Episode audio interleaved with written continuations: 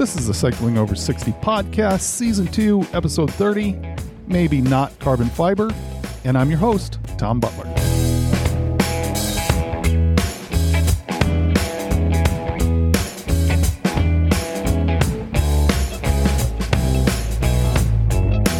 In a few days, I will be turning 61 years old. I am coming up on a year since I started out my cycling over 60 journey with a 60 mile ride on my 60th birthday. That led to many awesome moments of cycling last year, including the Cascade Bicycle Club's Seattle to Portland ride. I am celebrating my birthday again with a ride. This time, it is only 33 miles, but with more climbing. The beautiful ride we did last year had about a thousand feet of climbing, and this year I will be doing the Chilly Hilly ride that has twice the elevation and half the miles. I like that a lot because hills are a real struggle for me. So I feel like even though this is a short route, it is a bigger challenge over last year's ride. That is one of the things that I would love to demonstrate with my cycling over 60 journey. I want to show that I can still get stronger and take on bigger challenges as I get older. At some point, I will slow down, I know, but I bet I'm a long way from that. Now, this is a new perspective for me in the last year. I wish I had my wife on with me because she could testify to the fact that a few years ago, I started seeing my life as winding down. I was facing health issues that I had seen heavily impact my father and his siblings, and I was losing hope that I would continue to have quality of life.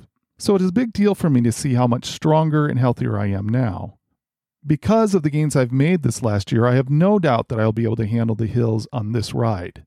I might have to step off on the steepest climb, but I will definitely be able to get back on and finish. Another difference over last year is that I'll be celebrating my birthday this year with a ride both with my son in law and with my daughter. Next year, I'm committed to include my wife as well. My vision is that my birthday weekend will become a family cycling trip. The biggest obstacle is the fact that my wife has only a year to figure out how she can dress in a way that she will enjoy biking in February in the wet and cold Pacific Northwest. It is possible that we might need to travel south if she's going to join in, but that doesn't sound too bad. I registered my email with the Washington State Department of Transportation to get updates on when Washington Pass will be cleared of snow. That is a pass on Highway 20, the North Cascades Highway, which is also US Bike Route 10. This is the route that I plan to ride across Washington State in September. I'm excited because there is a short period of time between when they clear the pass of snow and when they open it up for cars. So you can bike up to the pass on one of the most scenic routes in all of the US without worrying about any cars. In addition to just a great cycling adventure, I will also be experiencing a very challenging section of the ride I want to do in September. The route is about 69 miles round trip with 67,000 feet of climbing. For 30 miles, it is almost a constant 2 to 6% grade. Yes, this will be a big test, but is the best way to see what kind of challenge it'll be for me to go over the Cascades in September. A quick note on my health progress. I think I'm going to have to start wearing the continuous glucose monitor again. I find that I'm slacking off way too often without the feedback of the CGM. I'm still maintaining the majority of the habits I developed when I wore it before, but I'm just not as compliant as I should be.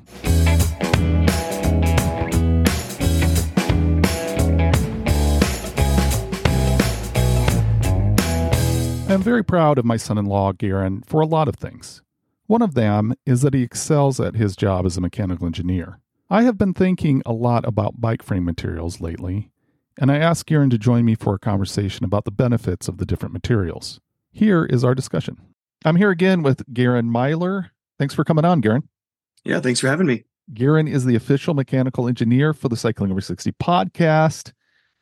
Also, my son in law, so he pretty much has to come on but I do think you enjoy talking about bike tech. Is that right? Oh, absolutely. Yeah, I think it's a really great application of engineering, and it's a lot of fascinating ways to look at it.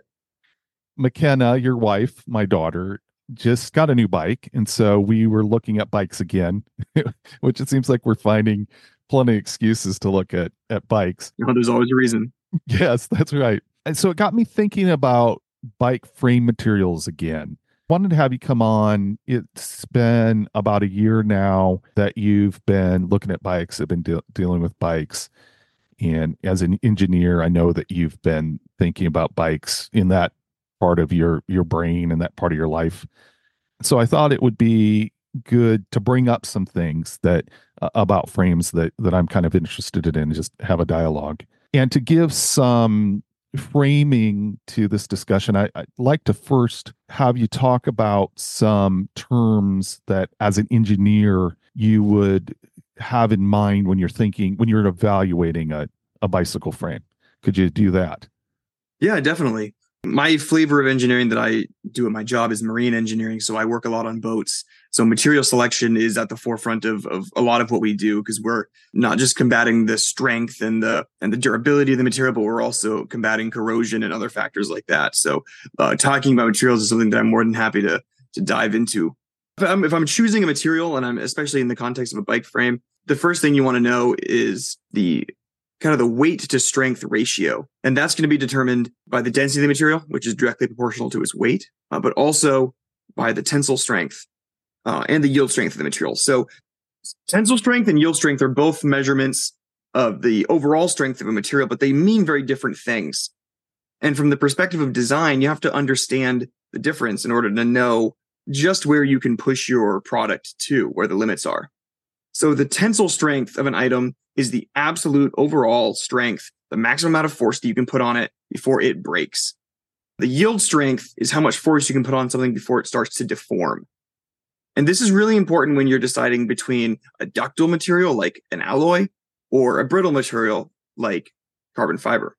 The tensile strength of a material is not actually super relevant to engineers in day to day life because we always design things based on their yield strength yielding is really important because it lets you know that the metal is about to break. If you're in a building and you see that a metal beam is sagging, then you know that it's under more stress than it should be under and you need to have mitigating support for it. So along with those two items is something called the modulus of elasticity. And, and that's a bit of a, of a deep dive if you want to know exactly where that number is derived from. There's quite a bit of theory behind it. And it's kind of uh, almost an entire semester of engineering schools devoted towards relating the modulus of elasticity to the tensile strength and to the yield strength of different materials. But overall, it measures the stiffness of a material. It's a measurement of that material's ability to bend and then bounce back to its original shape. In alloys, the modulus of elasticity is relatively high. Metals can take quite a bit of force before they start to bend. And if they do bend, they'll kind of boing back into shape, which is why you make springs out of them and things like that. Carbon fiber has an excellent modulus of elasticity, but it's a lot higher. It can bend, but when it gets to its breaking point, it will break catastrophically. It's not going to stretch itself into a spaghetti noodle like a piece of metal would before it snaps. It's just going to break with no warning. Now, when you talk about yield strength, it seems like there are materials out there, you know, just talking about material properties in general, where you actually wouldn't be able to see some bending of that material before it would snap. Absolutely. That's what we would call a brittle material, a material whose primary mode of failure is catastrophic at the first sign of damage. So in that material, the tensile strength and the yield strength are going to be almost the same number because it breaks just as soon as it starts bending. But with things like aluminum, for example, the yield strength is far below the ultimate strength. And you can stretch aluminum out quite a bit because it's quite a ductile material. So those numbers are quite a bit different. Fatigue resistance is another thing we look at with materials, um, but it's actually quite disconnected from yield strength and tensile strength. And it varies a lot depending on the exact composition of your alloy, because not all aluminums are created equal. And we, we can dive into that a little more later. But the fatigue resistance is all about the ability of the metal to be loaded and unloaded repeatedly over time. So if you have a cyclic loading on something where the load is applied and then unapplied, which obviously in bicycles is exactly what you're doing, you're cycling, it's in the name. A cyclic loading pattern is going to lead to a decreased overall strength and an increased amount of brittleness. In an aluminum, for example, that might look like fracturing or cracking in the metal far before it's yielded. And it can greatly reduce the overall tensile strength of the material over time. There's really not a lot of mitigations for that, aside from just making sure that you have done, of course, your homework and done a lot of product testing, but also making sure that you've designed your product to be well below the threshold. And there and there are numerical thresholds that you can calculate based on you know empirical data to know that your product is not going to build up too much fatigue over time over its lifespan. The thing that we think about maybe the most as marine engineers is corrosion resistance. Of course the first thing you think of when you think of corrosion is rust and rust happens to ferrous metals which is steel any metal that has iron in it is going to rust when exposed to air and water things that make rust worse is salt, including the salt that they put on the roads that can easily rust your bike out. That being said, steel won't rust if it has a proper coating on it, if it's painted well, or if it has a nice finish. And stainless steel won't corrode either, but it's an expensive material and probably isn't one you'd see a bike frame made out of. Stainless steel is also very difficult to weld. Aluminum does not rust, uh, but that does not mean that it is free from the effects of corrosion aluminum will build an oxide layer on it. It looks like a white kind of powdery layer that can build up on the aluminum. And that can be just as bad as rust is for steel over time. The oxide layer will eventually eat into the material and will create a very brittle aluminum that will break on you without you realizing that it's gotten to that point until the bike is in half below you. And additionally, here in Seattle, we have a particular risk to aluminum bikes, and that's that the chemical that they use to de-ice the roads in Seattle, which I've been told is unique to the Seattle area is especially aggressive towards aluminum itself. That's handy. It's very convenient. so people in Seattle oftentimes report that their spokes eventually after riding in bad weather, their spokes will just pull right out of their wheels. And that's due to the really aggressive chemical that they use here. Of course, it's better for the cars, which are mostly steel, but it's not better if you're a cyclist. The way to mitigate that risk in particular is to just make sure you're rinsing your bike down after any ride in really bad weather. Well, I think that's a great overview of properties that you would look at when evaluating materials. Let's talk about common bike materials. Uh, and I'm going to go through these in a way that kind of I was exposed to them. So the first bike I ever had, and several bikes that I had as uh, growing up, were made out of steel. Talk about the properties of steel that make it from these principles, these engineering principles, what is it about steel that makes it a typical bike material? So, steel is really easy to work with. And it's the reason that most of our buildings are made out of steel and that cars are made out of steel. And overall, steel is easy to weld, it's very durable, it is very strong, and it's actually quite cheap. In fact, it's probably the cheapest material we're going to look at. So there's a reason that most bikes start off in the low end as steel frames. Of course, the downside of steel is that it's quite dense, quite a bit denser than aluminum.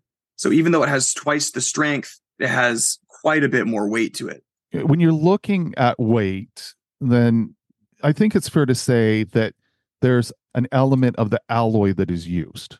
Oh, absolutely within steel, there's many different flavors of steel.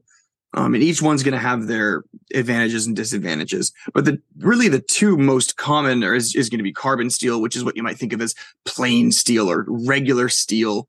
And then there's stainless steel. Stainless steel is going to be a bit more brittle and, and have a bit less strength, but it has a very good corrosion resistance.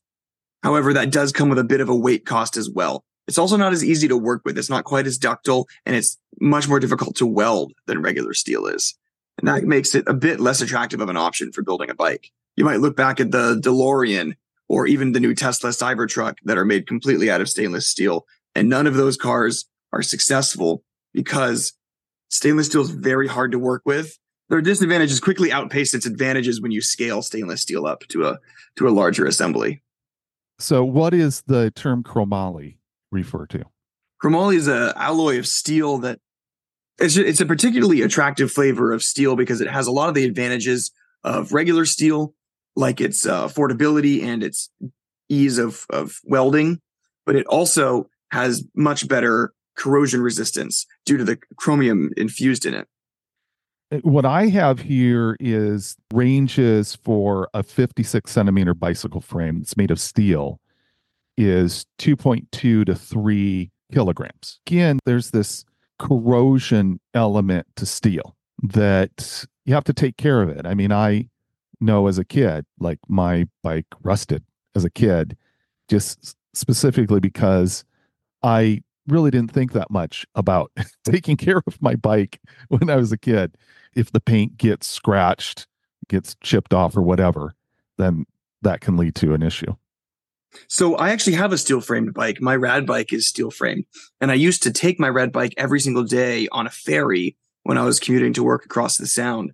And on that ferry, it was sprayed with salt water repeatedly every morning, which is just pretty much the worst environment you can possibly imagine for corrosion. A steel bike being sprayed with salt water. And the frame itself actually wasn't the biggest risk factor. The paint chipped off in a few places, uh, and you'd get some surface rust, but it was nothing, nothing you couldn't just wipe off with some WD 40 or some other solvent and, and then re retouch up. The really difficult part is the little tiny bits and pieces that are inside of your different components. I had my brakes go out multiple times on that bike because the little springs and, and the levers inside the handles were not functioning properly because the little tiny pieces were rusting out.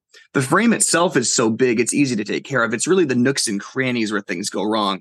And in, in engineering, one thing we focus on is the avoidance of what we call faying surfaces or, or two surfaces that are really, really close together. When you have two pieces of steel that are basically sitting on top of each other but aren't actually adhered, that's a faying surface in that crevice. And that is just a treasure trove for rust to get in there and eat your metal from the outside in. And you won't realize until it's too late. Interesting. I ended up, which I think is the main reason why aluminum frames came about, is that I ended up wanting a lighter bike.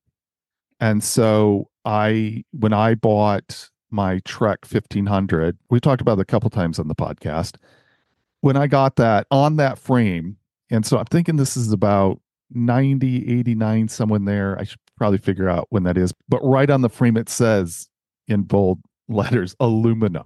You know, they were really at that time still promoting aluminum as as a new frame material and a, and again I believe it was because it was a lighter frame material.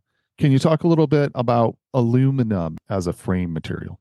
So aluminum is kind of the next obvious choice from steel. It has about half the strength, but it's also substantially lighter. And it's pretty uh, obvious to tell if you have items in your house that you know are steel, you know are aluminum. You can pick them up, and it's quite jarring the difference. Aluminum also uh, can be formed through a couple of different methods, although it is more difficult to form than steel is. It's not quite as ductile. And like we said earlier, aluminum has an excellent resistance to corrosion, which makes it yet another drop in the bucket for why you'd want to switch over.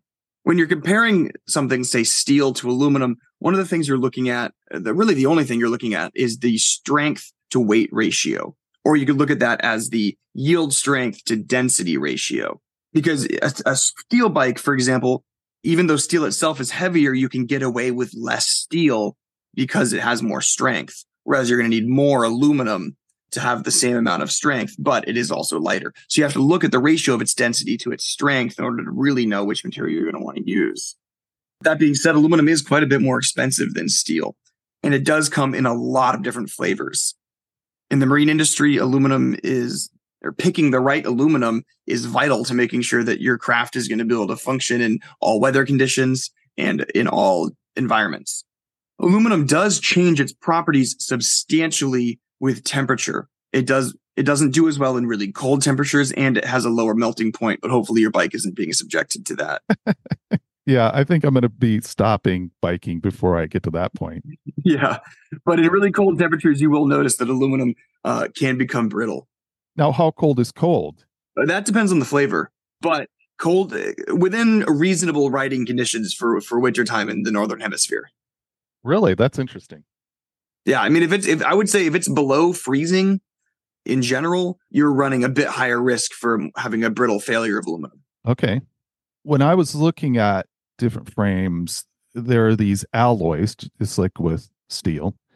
And so there's a 6061 alloy and a 7005 alloy. Mm-hmm. And I have no idea what those mean. But again, I think that, uh, you know, when they're building aluminum frames, they're taking account that these alloys are more suited for the stresses that a bicycle frame would have. Yeah, absolutely. So with steel, steel is steel is steel. and you can weld it, you can heat it up. And for the most part, its properties are pretty constant. With aluminum, that is absolutely not the case. And so moreover, more so than just your, your alloy, you have to pay very close attention to the heat treatment of the aluminum and the quality of the welds plays an enormous role in the strength of the structure. Now, when you're talking about welding aluminum, what's that look like as opposed to welding steel? So when you weld aluminum, you obviously have to heat up the metal quite a bit. And like I said, heating up aluminum changes its properties pretty drastically compared to steel. So when you weld aluminum, you're going to create localized areas within the frame that are going to have different material properties than other areas of the frames that were cold instead of being welded. So that means you have to factor those sorts of stress concentrations into your design to know that you're not going to hit a failure point due to the extra heat that was added during the welding process. Do you know if there's other ways to bond aluminum together that's not heat related? There are some ways to do that. One of the common ones you see on old bikes, and in fact, on that first bike that you had, the Trek 1500, you'll see it used on the fork, and that's a socket fit. So they would take the aluminum and they would fit it into a socket of another aluminum that would, so essentially a tube would slide inside of a slightly larger tube. And then they would either, they could use epoxy to put that joint together. And that's what they did on the fork because when you heat up aluminum, it also expands and contracts a lot more than steel does when steel's heat, heated up. So when you weld, say, a fork, you're much more likely to bring that fork out of true and have misalignments. So when they're assembling aluminum forks in particular, they tend to use socket connections at the top to ensure that they're not putting any heat into that aluminum and not warping that fork. So they use an epoxy joint inside of a socket to connect sensitive elements like a fork or or maybe the rear section of your frame together. What is TIG welding? So TIG welding is a type of welding that's more common in exotic metals. Is how you're going to connect titanium pieces together. Uh, in my industry, we use a lot of uh, copper nickel pieces, and those are connected together with TIG welding. And it's a lot more difficult to carry out, but in the end, it creates a much better end product. TIG welding can also fuse non homogeneous metals together. For example, you can theoretically weld aluminum to steel using TIG welding, even though you couldn't do that with other forms. And it introduces a third type of metal, tungsten, into the mix.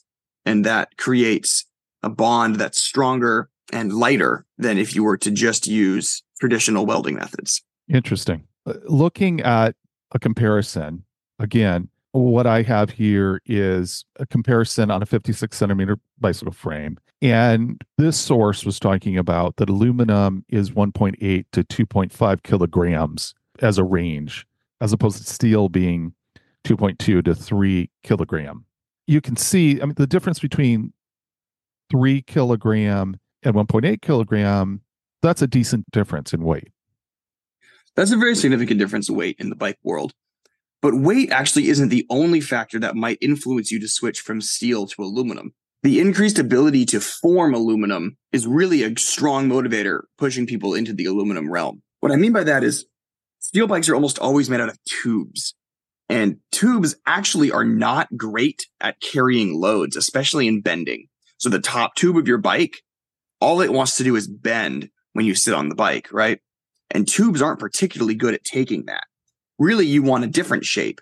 And what that shape is, there's no one right answer. And many bike companies have very differently shaped top tubes.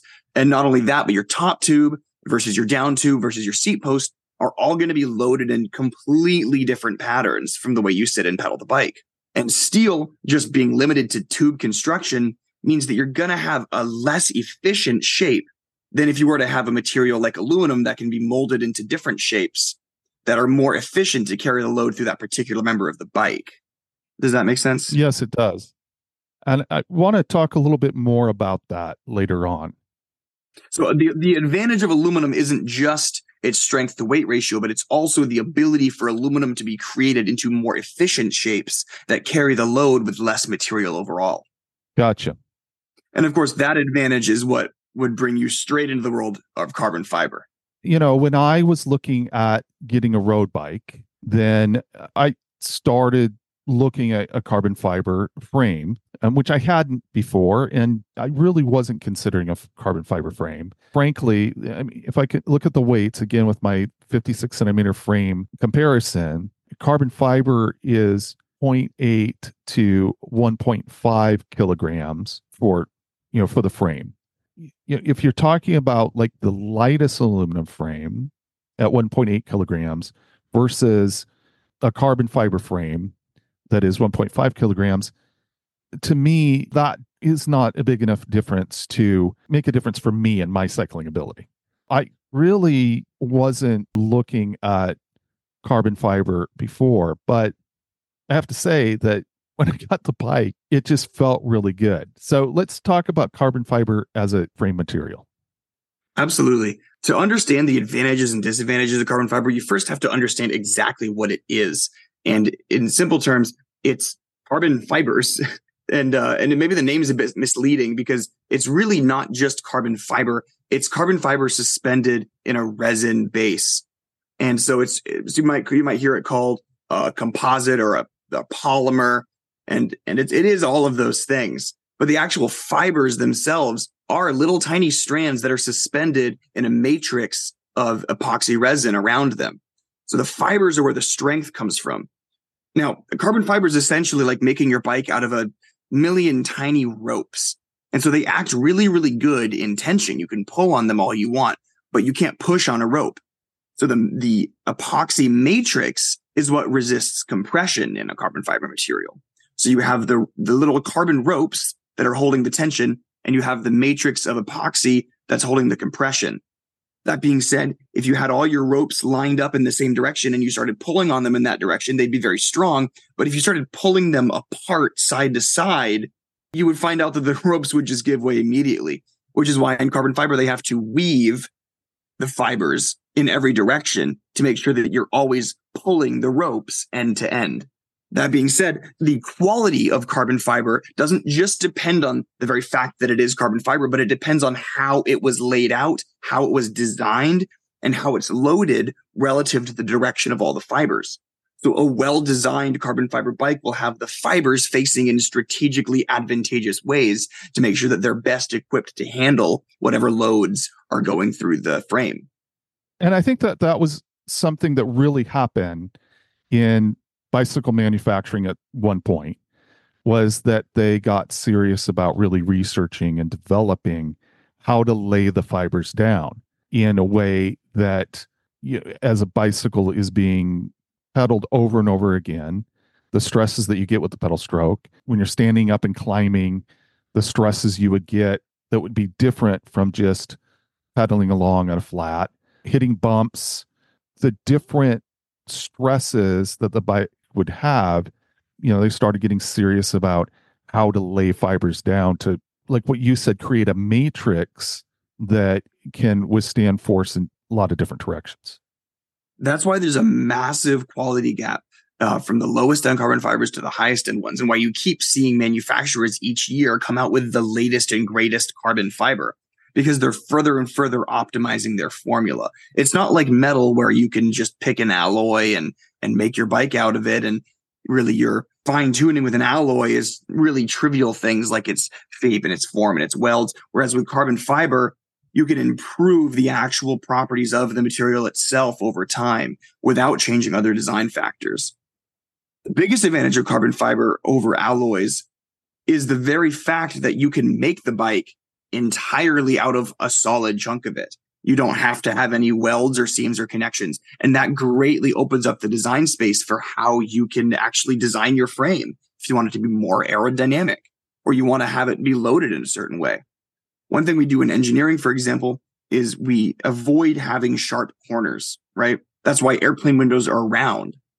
And you'll see a lot of, and on boats, all the doors are round because square corners actually build stress concentrations and can create a failure point and can create cracking. So on bikes, if you can have your top tube flow into your down tube and flow into your seat post, then having big radiuses and swooping curves on your bike isn't just aesthetic. It's actually helping to distribute the load more evenly throughout the whole frame. The way that manufacturers approach this is by using a method called finite element analysis. And that's a really fancy way of saying it's a computer process that breaks your frame down into little tiny elements, it discretizes it, and then it sees how each little part would react and it adds it all up.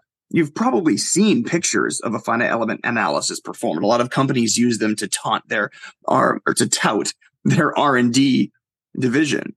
They're these 3D CAD models and they usually have kind of a rainbow looking color on them where one part's really red and one part's kind of green, the red denoting really high stresses.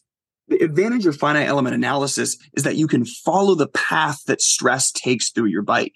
Something we talk about a lot as engineers is the load path when you sit on your bike, you're sitting on the seat post and you're putting all your weight through the seat post. But then when it gets down to the actual frame, it's being distributed into the down tube and on the top tube. And so you have to know how much of the force is getting distributed into the top tube versus the down tube, how much of it's going back to your rear tire, and how things are distributing. And that's a very complicated process, which is why we have these programs that are able to just compute a massive amount of data at once to follow that stress through your bike to see where your weight and your cranks and your and your hands on your handlebars to see where all that force actually ends up in the frame.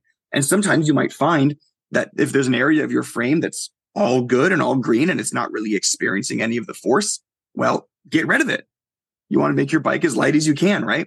So eventually you start to cut away portions of your frame that aren't experiencing much load while bolstering the parts that are. And so you have a frame that's completely optimized for the way that people are going to ride these bikes. When we were looking at the Roubaix, you you ended up getting a Roubaix and then mm-hmm. you evangelized me and I ended up getting a Roubaix. And one of the things that I liked about the Roubaix and the frame that we got was that we did not get a high end Roubaix. I don't know if you would even consider what we got to be middle of the road Roubaix. It depends on if you're going to look at the S Works Roubaix as part of the Roubaix family, but I don't think they had the S Works Roubaix when I bought mine. Oh, is that right? Okay. I think that they released that just after I bought mine. Okay. Well, I think actually that S Works Roubaix was $14,000 when it was released.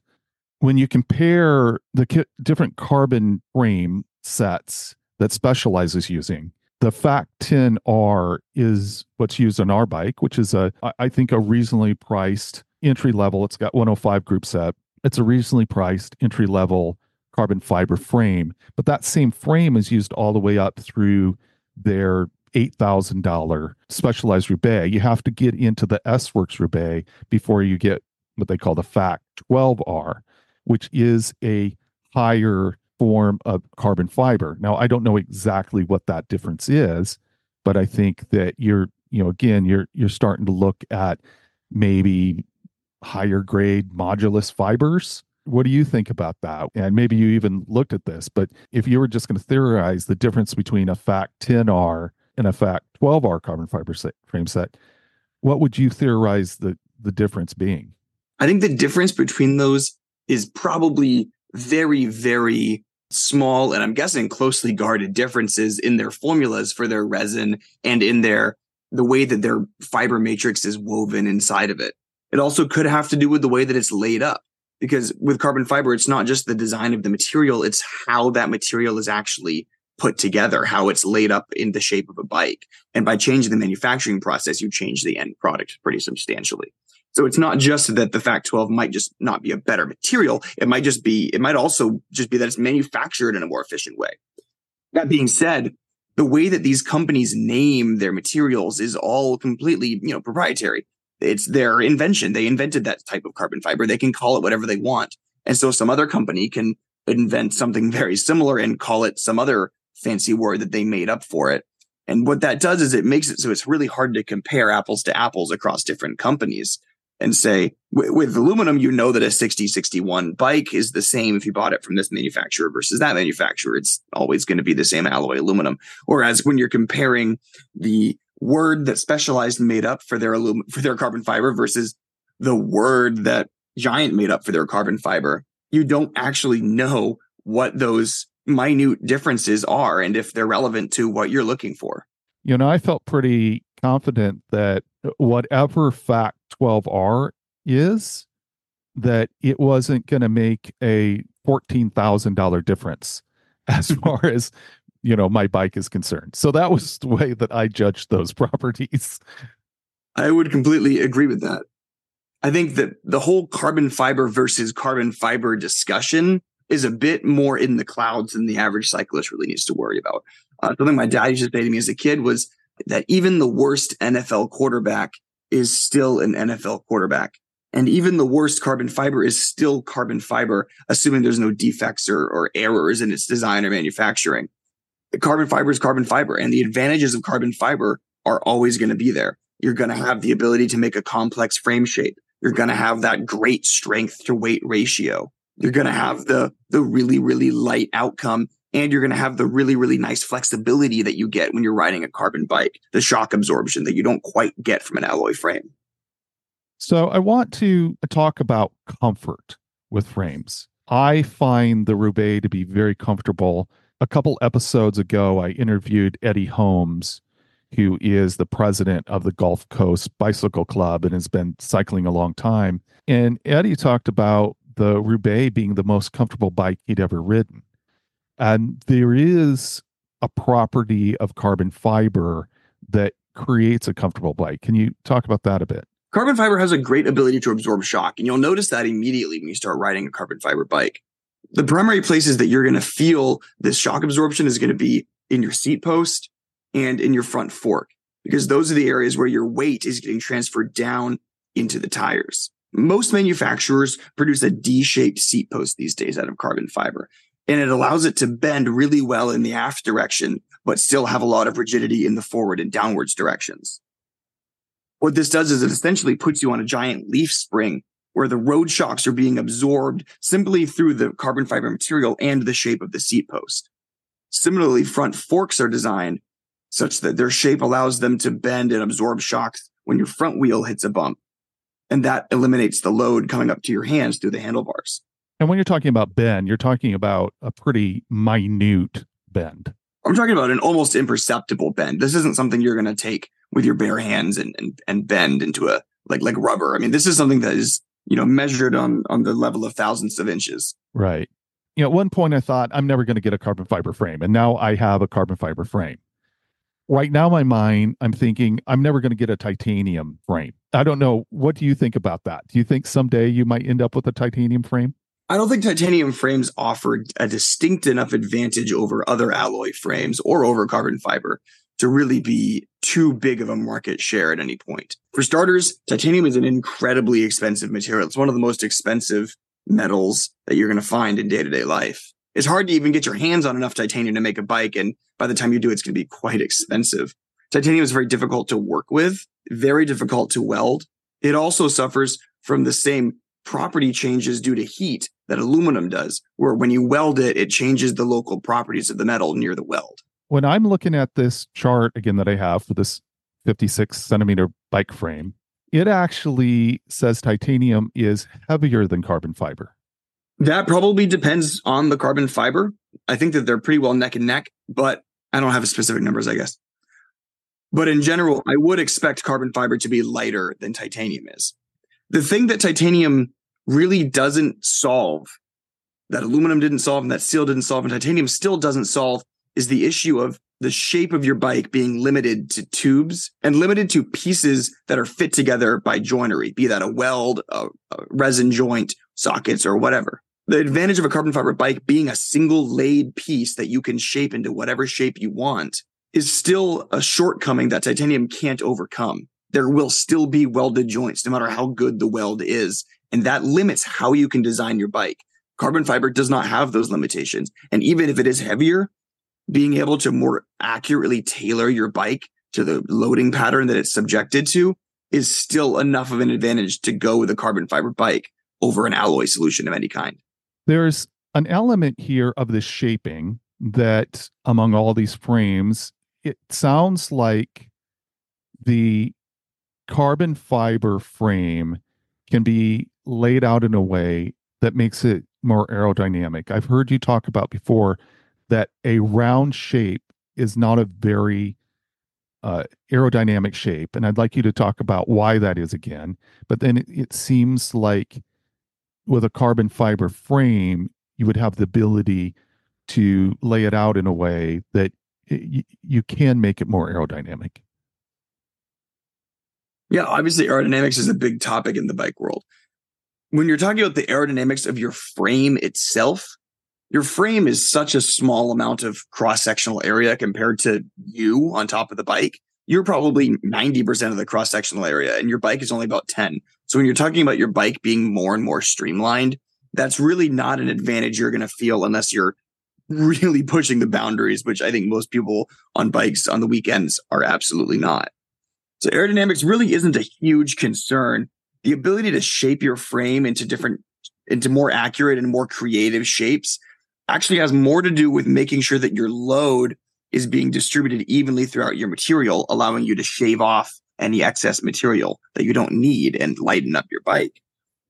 That's really the advantage of it is that you can shape your bike into a more efficient shape from a mechanical perspective.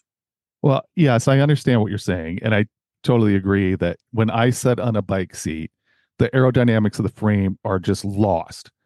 But that right. being said, I'm still thinking that you can create a more aerodynamic frame, regardless of whether or not that transitions into any meaningful performance advantage. You're still able to shape a bike frame into a more dynamic aerodynamic shape with carbon fiber. Is that fair? Yeah, carbon fiber certainly allows you to make a lot more creative shapes. That includes some real cool airfoil looking bikes. You might see them on some of the indoor velodrome races uh, where aerodynamics is key. It looks like a big flying wing out there. And that's certainly something you wouldn't get away with on an alloy bike, that you have to have the malleability of carbon fiber and the customizability of the layup in order to create a bike that can have anything close to that kind of shape. So now I want to come to a point where I talk about where my mindset is now. You know, I at one point I said I'm never going to have a carbon fiber bike. Now I have one. But in this process of looking at McKenna's bike, there are a few things that I looked at that made me question having a carbon fiber bike. And so the first of those things that I will talk about is this element of hydroforming. Can you talk about hydroforming? Yeah, hydroforming is a way to have aluminum sort of catch up to carbon fiber in the shape world. You can take a tube of aluminum and you can fill it with water and press it into a mold to create whatever shape you'd like. So on McKenna's bike, you'll see that the top tube does have a more carbon fiber esque sort of oval shape to it. It's not just a tube. And that's because they're able to take the aluminum and form it using water pressure in a mold, similarly to how you would have injection molded plastic parts. They can hydroform the aluminum into a much better shape that's more efficient and more aerodynamic. McKenna's bike is a Liv bike, which is made by Giant. They call their aluminum frame. I think it's pronounced Alex, but it's A L U X X. And so they call it their Alex grade aluminum frame. To me, again, what you just said was they're able to replicate some of the advantages of a carbon fiber frame. The advantages that we see from carbon fiber bikes are not limited just to full carbon frames. And that's what's really nice about kind of the, the middle ground that we're able to strike in today's bike industry. To use a good analogy, in the car industry, you have supercars that only a handful of people in the world own. But the innovations that come from the development of those supercars eventually trickle down into daily drivers. For example, um, Koenigsegg created at one point what was uh, very near the world's fastest car, and it had a a very unique transmission system inside of it. And that transmission system was then adopted by other European manufacturers and it trickled down into the into the transmissions of everyday cars. And I think that's what we're seeing with carbon bikes now. The advantages that carbon fiber bikes were able to bring about in the world of aerodynamics and frame shapes are now being transferred to aluminum frames through hydroforming to create more aerodynamic and more efficiently shaped aluminum frames. And the ability of carbon fiber to absorb shock can also be included on aluminum frame bikes by just making the seat post and the fork carbon fiber, which is a common configuration. You'll see this these days. And it's the configuration that's on McKenna's bike. The fork and the seat post isolate you from the bike and the ground in order to have all the benefits of the shock absorption the carbon fiber offers without needing to pay the premium price tag that comes with buying a full carbon fiber bike. Yeah, and uh, McKenna's bike was I don't know half the price of our bike, and again, I think that you know if I was getting into a new bike, I'm really happy with my bike, but if I was looking at getting a different bike, I think I would look at an aluminum frame. I think I'd want it to be the latest design principles as far as aluminum frames are concerned. And I would want to have a carbon fiber seat post and carbon fiber forks. But by the time you do that, if you can save a thousand dollars or whatever, at my level as a cyclist, it seems like that wouldn't be a bad choice for me. I completely agree with you. Our Roubaix size 56 weigh 19.1 pounds. Her Liv, which isn't sized in the same system, but it's a size medium, weighs 20.7 pounds. The weight difference for an average cyclist is completely negligible. In fact, you'd be hard pressed to tell the difference just by picking them up. I think bottom line, a carbon fiber bike is better than an aluminum bike. But for the weekend warrior, it's really hard to justify an almost doubling of the price for a product that's only marginally better. And if McKenna can get you to carry the bike tool, the tubes, you know, there's not many things that she would need to convince you to carry on your bike rides together. And you're riding pretty much the same weight of uh, of bike. Right, exactly. I think it just depends on how much water's in your water bottle. I mean, it's really it's such a minute difference. Depends on how many Clif bars I eat at the stop. I think that the that carbon fiber can be utilized in the areas where it's most needed without the extra cost of making the entire bike out of carbon fiber. Aluminum will do just fine for someone who's just getting out on the weekends, getting some exercise or commuting. Okay, so I want to talk about a different frame material. And this is a frame material that I would really like to have the extra money to just go out and buy this frame. And that is a frame made out of bamboo. Have you ever seen a bike with a frame made out of bamboo? I've certainly never seen a frame made out of bamboo. I think the first thing that comes to mind is how much of a nightmare quality assurance would be on that, making sure that you have consistency and that you know that your bamboo is not going to fail. One thing that's difficult with, with materials like bamboo is that each plant is completely unique. And you can't say just because plant A broke at this amount of strength means that plant B is going to break at that amount of strength. And the only way to know the breaking strength of a plant is to break it. So it's a kind of a chicken and egg problem where you can't break the thing you're making your bike out of to test it, but then you don't know when your bike is going to break. Interesting thing about it is that the the 56 centimeter bamboo frame, they're saying weighs 1.8 to 2.5 kilograms. So comparing to steel, 2.2 to 3 kilograms, it's actually a lighter frame material than steel and about the range of aluminum frames. And so I think that's very interesting. But again, what you're talking about, I, I, it seems like there's so much variability even in that, in what the weight would be you know? Absolutely. I think it depends on everything from the water content of the tree to the soil it was growing in. I don't think right. that's something you can control very tightly. Right. How much sun there was that year whatever. Right. I think that the most obvious advantage of a bamboo bike is the inherent sustainability of it. I think if you're trying to bring bicycling to the masses that's certainly a direction you might want to take it. You know our roubaix are literally and essentially made out of plastic and they'll be here long after we're done riding them, be that in the ground or in our kids' hands, right? But a bamboo bike is not only biodegradable at the end of its lifespan and hopefully no sooner, but bamboo is also a really good carbon sink when it grows. It sucks a, a surprisingly large amount of carbon out of the air compared to other plants. So growing bamboo in and of itself is also a more sustainable practice. I want you to to go to Cam Pro Bikes and, and just look at the bike and give me your impression looking at it. I got to say that is a pretty awesome looking bike. It definitely would catch some catch some attention and turn some heads cruising that thing down the street. Honestly, if I saw it in person, I'd probably have to get real close to it before I'd believe that was actually bamboo. Um, but they don't do it. They don't try to hide it. I just wouldn't believe that someone would ride a bike around is made out of bamboo, but it's pretty awesome. Yeah, I think you'd be like, is that a really innovative paint job or is that actually in bamboo? And it's exactly. I think it's a really I love the juxtaposition of the really high tech, you know, group set and everything on it with the, really just uh, naturalistic bamboo that looks like it just got picked out of the woods and slathered with a coat of lacquer. They show a frame set by itself, and it's a $600 frame set, which isn't that expensive of, of a frame. And I think they're probably using carbon fiber to join the different bamboo together to, to make the frame set.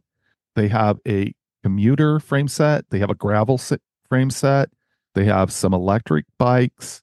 I find it to be a really fascinating thing. And I, I hope to someday run in these bikes again. If I something happens, I end up with a bunch of extra money. I think I'll buy a frame set and build it up because I think that would just be fantastic. Yeah, for sure. If you were going to guess, okay, I'm gonna put you on the spot here. What frame material do you think has the largest market share in in bicycling? I think it's aluminum. Okay. What would you put second? Probably steel. Okay. And what would you and put? probably carbon. Okay.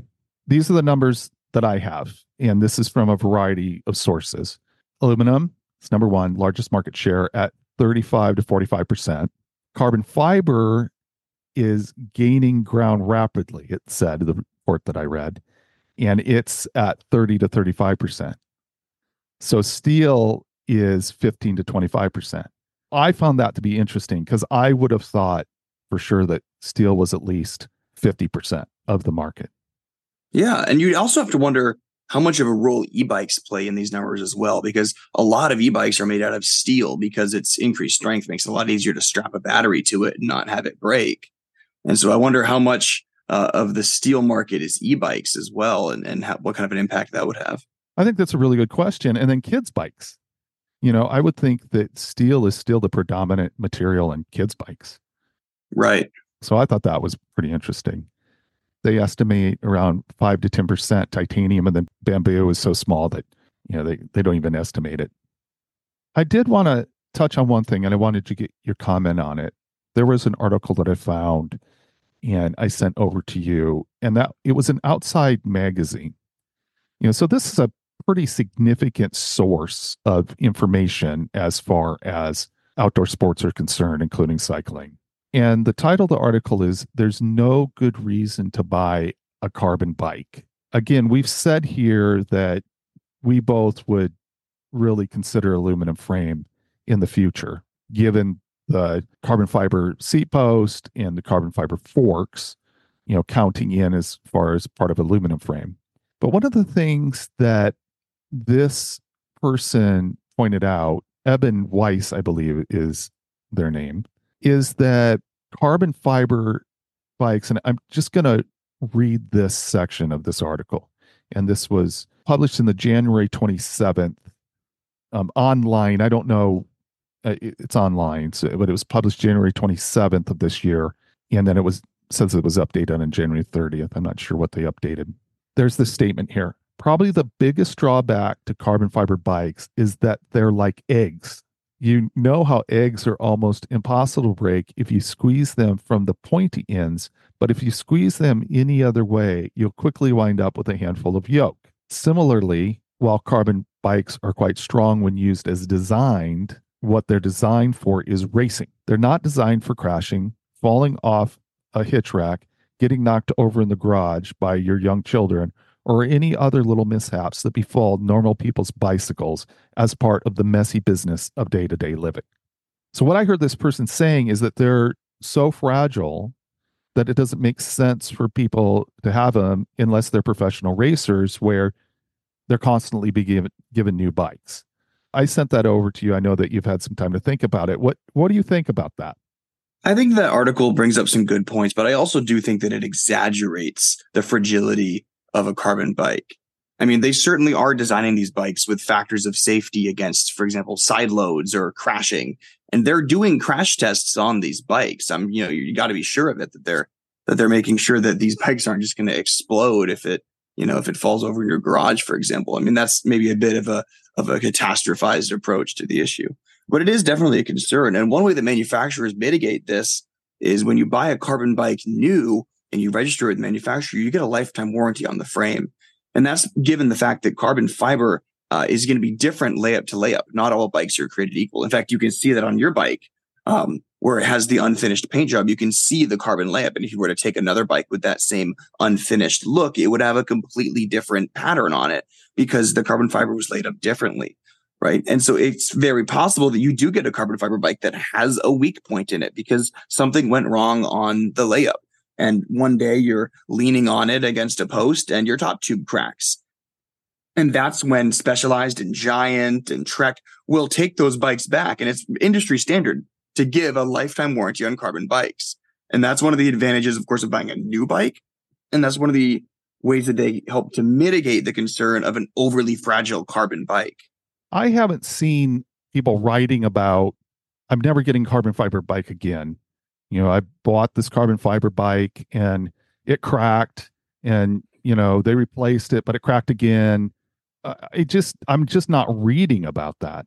And it seems if like they were as fragile as falling off a hitch rack or getting knocked over in the garage by your young children. If a carbon fiber frame was that fragile, you would get people saying, you know, hey, I had a carbon fiber bike, but it just kept getting cracked over and over again. And, and so I just dumped it and got an aluminum frame. It would be hard to imagine carbon bikes having, what was it, a 30% market share if people were going to be breaking them and having to buy new ones that frequently. But we look at Giant producing frames for quite a long time now. You know, they've had a, a lot of years to look at carbon fiber frames, and they've not been selling those frames to only racers. You know, they're selling that to normal people like you and me, obviously.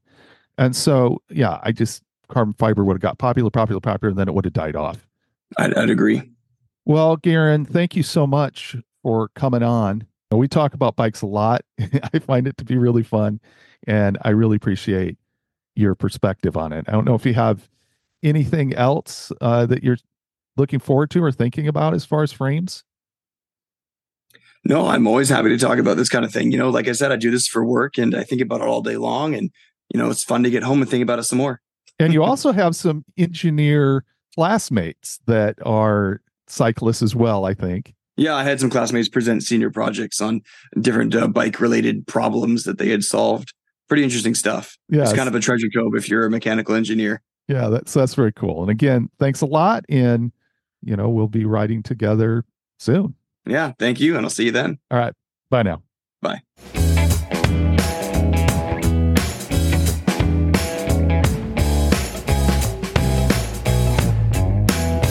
I certainly don't regret that I got a carbon frame bike, and it is likely that I would have always wondered what I was missing if I'd gotten an aluminum bike instead. But I do think I will make a different choice if I get another bike in the future. What I really want to purchase next is a bamboo frame bike, and not because I need it or I would even ride it very often, just because there are certain rides that would be really fun to show up on a bamboo bike. Now, I just have to figure out a way to justify it. If you have a bamboo bike, I would really love to hear from you. And if you have some thoughts on carbon fiber as a bike material, please share. You can find my email and the podcast Instagram in the show notes. Whatever frame you are riding on, I hope you are experiencing some beautiful scenery and some wonderful fresh air. And remember, age is just a gear change.